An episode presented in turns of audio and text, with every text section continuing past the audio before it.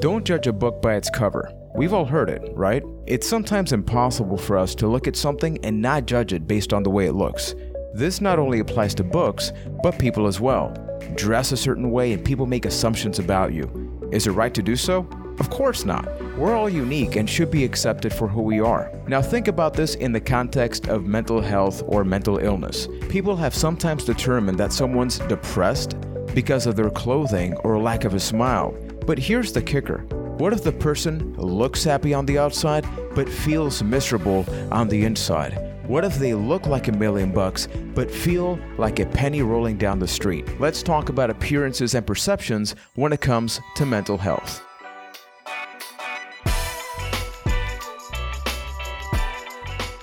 Welcome, everybody, to the ninth episode of Happy to Fail, the podcast where you and I get to sit down on a weekly basis and get to know each other just a little bit more. And at the same time, we unite as a group, as a unit, to figure out ways that we can educate the community about mental health challenges, about mental illness, because sometimes we'll watch a movie and have an idea of what it's like to live with depression, bipolar disorder, anxiety, but it's not until you actually sit down with somebody that's lived through it that you get to really comprehend just how serious this all is because even though we all have the right to live happy, healthy, and productive lives, Unfortunately, when you go on social media, when you look around the world, so many people have made the decision to end their lives because they felt alone, they felt misunderstood, they felt like no matter what they did to make a positive change in their lives, people just did not comprehend the severity of the situation. And I know that.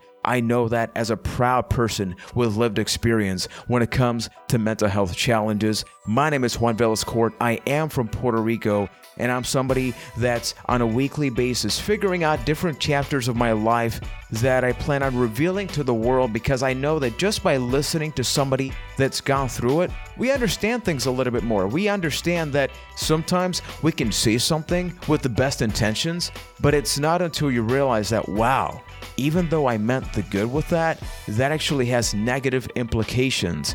And that led to the development of this episode. But before we talk about the primary topic, this podcast is a weekly journal about my life, and it in no way, shape, or form substitutes psychological, psychiatric, clinical support. So if you're somebody that you feel like you're in a very vulnerable position, please do not hesitate to contact the National Suicide Prevention Lifeline at 1 800 273 8255 or visit suicidepreventionlifeline.org. And if you're in Puerto Rico like myself and you want your support in Espanol, contact ASSMCA's 24 7 crisis line, known as Línea PAS, at 1 800 981 0023. Make that call and make a positive change in your life. I want to bring up a couple of examples that I feel will really help everybody get better context about how important this is for me because I feel like this is something that I constantly struggle with as a person with lived experience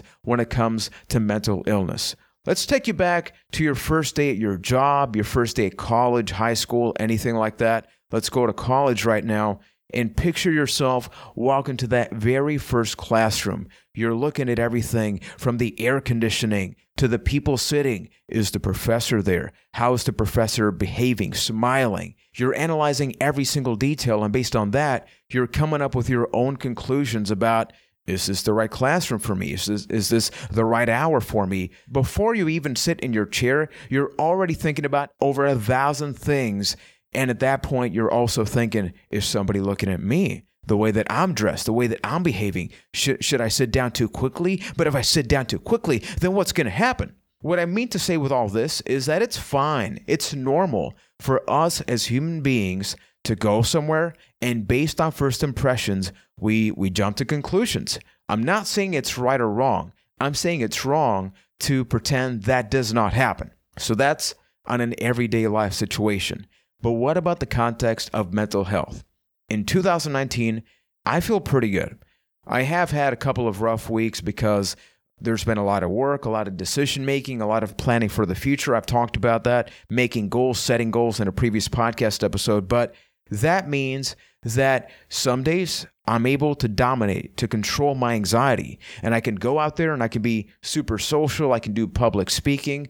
But some other days before I before I sleep, my intrusive thoughts kick in. Maybe I don't get that much sleep.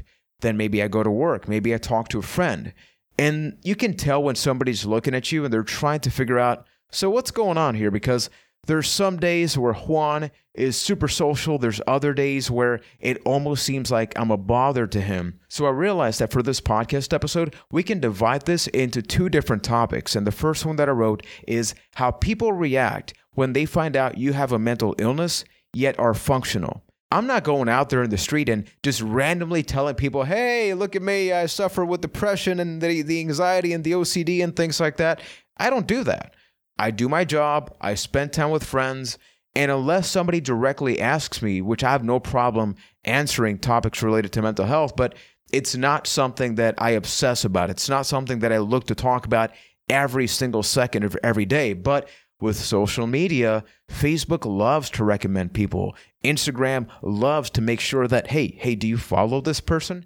So naturally, people begin to see things like this podcast that I work on. They get to see the work that I do on a professional level. Curiosity strikes them and they begin to ask, So, what do you do and why do you do that? And when I begin to answer, the first things that they usually say are anything from, Oh, I didn't know you were sick, to, Oh, really? I mean, you don't look like you have depression. And I'm not saying that this happens in a negative light. I'm not saying that somebody says this with the intention of causing a trigger for me, which a trigger is something that will activate my anxiety or will make me really think about my depression that much more. But it does goes to show that people have a specific idea of when they talk about somebody going through depression, they have to look a certain way, apparently. Think about somebody that loves rock music. Do you think about a certain physical appearance? What about a woman that you absolutely love that you're like, wow, I have a crush on that woman or that guy? It's fine for us to think about something and immediately get an an idea of what that will look like. We have an imagination. If I ask you right now, what would you love to have for lunch? You're probably imagining the plate right in front of you. And once again, there's no problem with that. But when we don't control those things, and most importantly, when we don't sit down about these things and think about them, this can lead to discrimination, to becoming prejudiced against people because you have the thought, but how do you act upon that thought when maybe your, your first impression is not so positive about somebody or something? And then the other topic is when you're functional, but the mental health challenges temporarily win a battle, yet those around you sometimes don't take you seriously because you look so good. So if you notice, the first one that I mentioned is based on the the assumption that people that have mental illness look sick. They physically look repulsive, just down like you, you want to just throw them out of your car. The second one is somebody that does look good to me, somebody that I admire, but all of a sudden that person is saying that they don't feel so well. That person is saying that they need help. Yet you physically look at them and go, there's no way this person can need help. Look at that person. They they look so good. And I've unfortunately had both of these things happen to me because for this it's important that we talk about recovery. Recovery is that process that all of us with lived experience go through, whether it be for mental health, substance use, but we go through that looking for a self directed path to make sure that we take control of our lives. But recovery is not a linear path, it's not a race that you make eight laps and you're good to go and you're you're permanently done, right? You can be excellent, you can be doing awesome for many, many years, but all of a sudden something happens. Maybe a loved one passes away. Maybe you start to gain weight and immediately takes you back to a very dark period of your life. And that is enough for your mind to go spiraling out of control. Now, think about this you've developed the necessary tools to, to be able to manage that to be able to have that self control. But what if that doesn't work? That's happened to me. And it is really unfortunate because I think this reminds us that there's still a lot of education that needs to be talked about when it comes to mental health. I've said that I constantly struggle with depression. I live with it. It's not something that was cured in my life. I've been off of medication for about 10 years, but that doesn't mean that I, I went off of medication and then I'm cool, calm, and collected 24 7. I have days where I got to tell my wife, you know what? I am really doing bad today. I'm not going to be going out. I'd rather miss work. I'd rather cancel a recording session. I'd rather do certain things because you have to recognize your limits. You have to recognize the tools that you have and whether those tools continue to help you or not. But then on the opposite side of the spectrum, you have people that look up to you. You have people that go, wow, look at how awesome that person is doing. And that can really instill a lot of pressure for a loved one that maybe you're listening to this right now as a caregiver, as a family member, and you saw somebody that was doing great for months, and then all of a sudden you go like, wait a minute, but but what's going on? You were doing so great. That's what recovery is. Now, I'm not here to say that having a recurrence that that having that roller coaster drastically go down and then the ride goes out of service. I'm not saying that has to happen, but it can. And when it happens, we can't just be disappointed. We can't just be looking down upon that person. We have to look at that person the same way we did before, but with the mindset of that person needs help. And the most important thing that you can do is to directly ask me. If I have a sudden mood change, if I suddenly behave differently than how I usually do, just straight up ask somebody, did something happen? Do you need some space? I'm somebody that when I'm going through a lot of anxiety, I don't like to be hugged. The thing that I need the most is to just be left alone so I can listen to some music, so I can work out. And those are the things that help me. So, once again, we can sometimes have the best of intentions of helping people. It's happened to me. We all make mistakes, but we got to learn from them. Something that I was talking about with a friend the other day is think about our favorite comedians, the ones that their job, their careers are to put a smile in our faces, yet they're no longer here with us because they they closed their chapter. Either they went through a substance use problem because externally they are the funny people, they are the life of the party, but you don't know what's going on inside there. So if you have a loved one that's telling you, hey, emotionally speaking, I'm not doing all that great, please, please, out of all the episodes, we've done nine of these so far, I'd say this is the thing that can save lives. Take that person's comments seriously. I've known many people that have told me, hey, my girlfriend said that she's thinking about suicide or their boyfriend. Ah, but they're not going to do it. They're cowards. The first thing that I say is always validate that person's train of thought never close that off because if that person is saying that, that means that person is crying out for help. That person could keep it all inside. But if you hear somebody that is all of a sudden being open about that, capitalize on that. Help that person. Accompany that person. It can be from coordinating a meeting with a psychologist to going to watch a movie to spending time. But that person is crying out for help. But don't assume what they need. Sit down and ask specific questions. Have you thought about this consistently? Do you have an idea of exactly how you would do this? Because it allows you to know the severity of the situation. It's not just an idea, they're actually contemplating it, right? This happened to me with my mother, where many times I would openly tell her that I was going through that, and she would actually try to help me. But everybody else around was like, "Ah, he's just saying that to manipulate you." And I would look at them and go, "Like, um, I, I would love to be manipulating my mother right now or all of you. Believe me, these thoughts that are going through my head right now are in no way a good thing. And then this is the other very important part that we sometimes overlook. On one side, we have our mental illness. That is that is just driven upon our life, whether we like it or not. But then on the other side, we have our personality. We have our preferences. In my case, even though on this podcast, on YouTube videos that I do, public speaking arrangements, I try to be a funny person. I try to be an extrovert. I try to engage with people. I try to make people laugh because I feel like we should all make each other laugh because that feels just pretty darn good, right? I think we can all agree on that. But that can sometimes rub people the wrong way when they bump to me in the street and I'm just like, hi. Or when I'm bonding with friends and I'm not exactly talking every five seconds. I have my days where I can talk nonstop and don't shut up, but for the most part, I'm a very quiet person. I'm I'm the person that when I watch a movie, I rarely react. When I watch professional wrestling, even when it's super over the top, I'm just sort of sitting there. When I play video games, I'm just sitting there having fun, but very rarely will you hear me openly react to things. So when people see me on the street and presenting, and then when they see me in a very closed off environment, they almost start asking these questions about me, whether I'm antisocial or not. And being an introvert is not the same as being antisocial. Being an introvert means exactly that, that I don't need to be yelling. I don't need to be having 50 friends. I'd rather have five awesome friends that I can really talk about things on an emotional level. Friends that I can text at 1 a.m., midnight. Hey, th- I'm going through something. But on the flip side, they can also do the same thing with me. And we sometimes try to judge people so hard because we want to figure them out. But you know how you figure people out?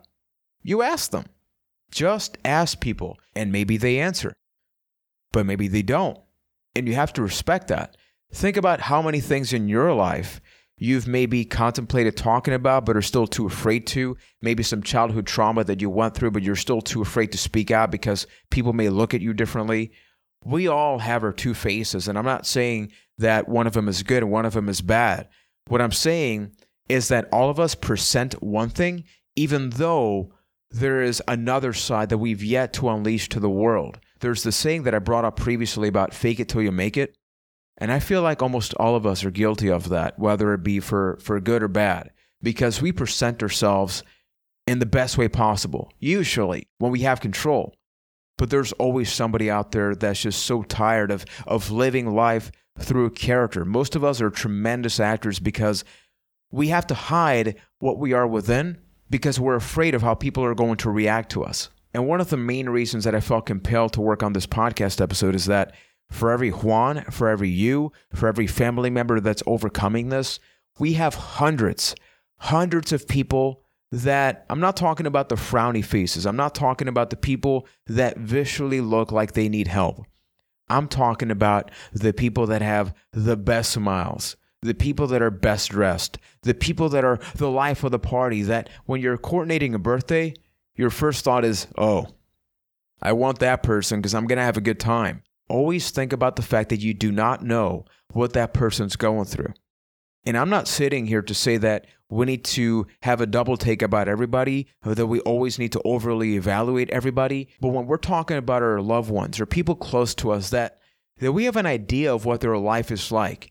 And then you got to see behind the scenes look that hey this person is going through a loss. You know maybe their their mother passed away recently but they're only showing smiles. And then you're seeing that this person has not yet accepted that death you're not going to force this person to talk about that but always be on the lookout for that person because at some point there's going to be the perfect opportunity for you to sit down for you to be able to listen to that person and make a change. Maybe you're going through something right now and you're tired. You are tired of having to hide how you feel because people won't take you seriously. You know, one of the best ways that you can wake people up about this is show them the documentary that I'm about to recommend, which is Bipolar Rock and Roller. This is about one man called Mauro Ranallo. It's available free of charge on YouTube. It was made by Showtime, and it tells the story of his struggle with bipolar disorder. This is a man that has commentated fights featuring uh, Manny Pacquiao, Floyd Money Mayweather. This is the five star commentator that you think there's no way this person can have all these internal struggles, yet he he's been hospitalized over eight times because of his bipolar disorder. He constantly thought about suicide, about ending his life, but he saw a source of motivation, which is the, the career he always aspired to have. And when you're able to sit somebody down and show them that, so people understand that, wow, look at this person. This person has it all, in quotes, because I'm not saying that's the case, but superficially, you could jump to the conclusions that there's no way he can be going through that, yet he is. And I guarantee you, maybe they won't see it immediately, but they're going to be thinking about that because they're going to be wondering, wow, if that person went through all of that, I wonder what Juan is going through. I wonder what my what my partner is going through. And that can slowly begin to wake people up. But it's going to take time. Some people wake up in moments, some people wake up in years. But in order to be able to change the language, the way that people react, making fun of people with lived experiences when it comes to mental health challenges has been normal for decades. So all of a sudden, changing that culture, we got to make sure that we sometimes may lose a battle, but for every battle that we lose, we win two of them. And that's winning right there. And that's changing in Puerto Rico. That's going to change in your state. That's going to change in your county, wherever you are. So that the next time that somebody says, Oh, but you look so good. Oh, there's no way that you can suffer from depression. Instead of being offended like I initially was, we can begin to have those conversations. Because if they say that, that means that they care about the topic. That means that they're curious about the topic. And it's our job, whether we like it or not, to educate ourselves to figure out ways, creative ways of making that impact in the community. So not only do you and me have a better road to recovery, but those that are quiet, those that are afraid to speak out are going to be, oh, it's time now. Now I'm going to be talking about my story, which is actually going to be the next podcast episode, episode 10. We're going to be doing 10 of these episodes, people.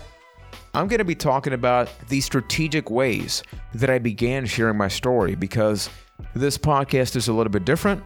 I do an episode a week, so obviously I'm going to focus on a very specific thing. But say you're somebody that finally wants to open up with your parents, with your spouse, with somebody but you don't know how. I'm not going to tell you how to do it, but I'm going to tell you how I began to do it. If you like this podcast or if you think this is helpful for you or somebody else, please consider leaving a review, a five star review, if you will, on Stitcher or Apple Podcast. Stitcher is where I actually consume a lot of podcasts there. So definitely consider doing that if you like the podcast. You can also like the uh, Facebook page, which is facebook.com slash happy to fail. I do post clips there so that way if you have a family member that doesn't believe in any of this nonsense and quotes known as mental illness, maybe share a clip and that'll wake them up. Maybe that persuades them to listen to a podcast episode, and we begin making a positive change in your life. So, until next time, thank you for listening. Remember that you matter, and take care, everybody.